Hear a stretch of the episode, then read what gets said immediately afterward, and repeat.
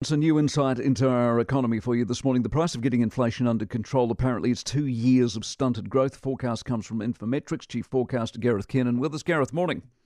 Morning, Mike. You're at the cash rate of 4.5. ANZ still, ANZ still sees 4.75. Uh, are you in the position of being able to be clear on that, or do you still think maybe there's more? Yeah, well, there could well be more. I mean, we're looking at things at the moment and going, the Reserve Bank, even by early next year, is not going to be entirely confident that they've done enough to get inflation under control or the labour market slowing. So, yeah, there are risks that as we push through into the middle of 2023, there are still upside uh, or further rises there for the OCR. And the reason I ask that question is I'm looking around the economy, I'm seeing people spending. Where's the money coming from? And if it doesn't stop, it's got to go higher, doesn't it?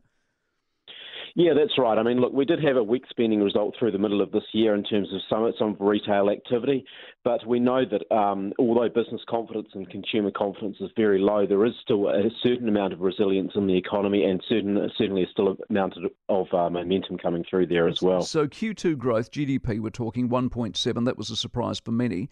If you're looking around at the moment, I don't see anything different in Q3 from Q2. So if that was 1.7, why isn't this 1.7? Then what do they do? Yeah, well, they have to they have to keep going if that is the case. I mean, uh, there's certainly another 50 points before the end of this year. Uh, I mean, look, we are seeing a lack of job growth. Uh, there is um, potentially a little more slack coming through in the labour market as the borders reopen, uh, and and like I say, business confidence is low, but you do need to see more of a, a slowdown in that household spending. Those job so numbers far. we saw this week, you think that's a turning point or not?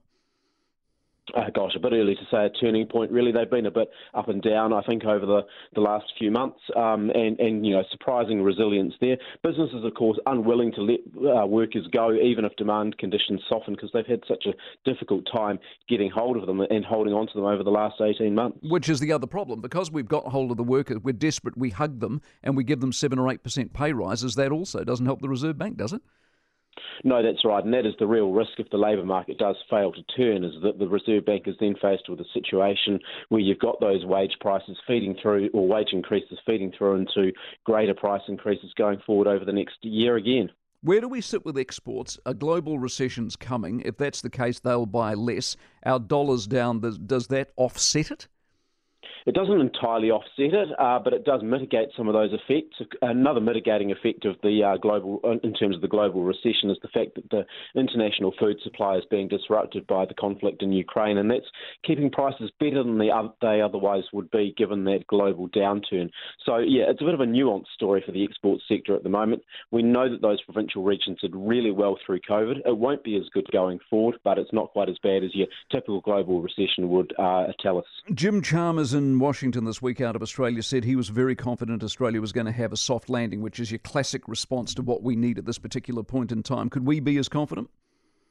Look, I mean, that's what we're forecasting at the moment. But gee, the risks, you know, the longer this rolls on with too much momentum in the economy, the greater the risk is that, landing does start to become hard. I mean, we are getting to a point where those mortgage rates do start to become problematic for people who've leveraged themselves up a couple of years ago, buying at the peak of the market. And that's when you start to get into a situation where the landing could be um, much more difficult.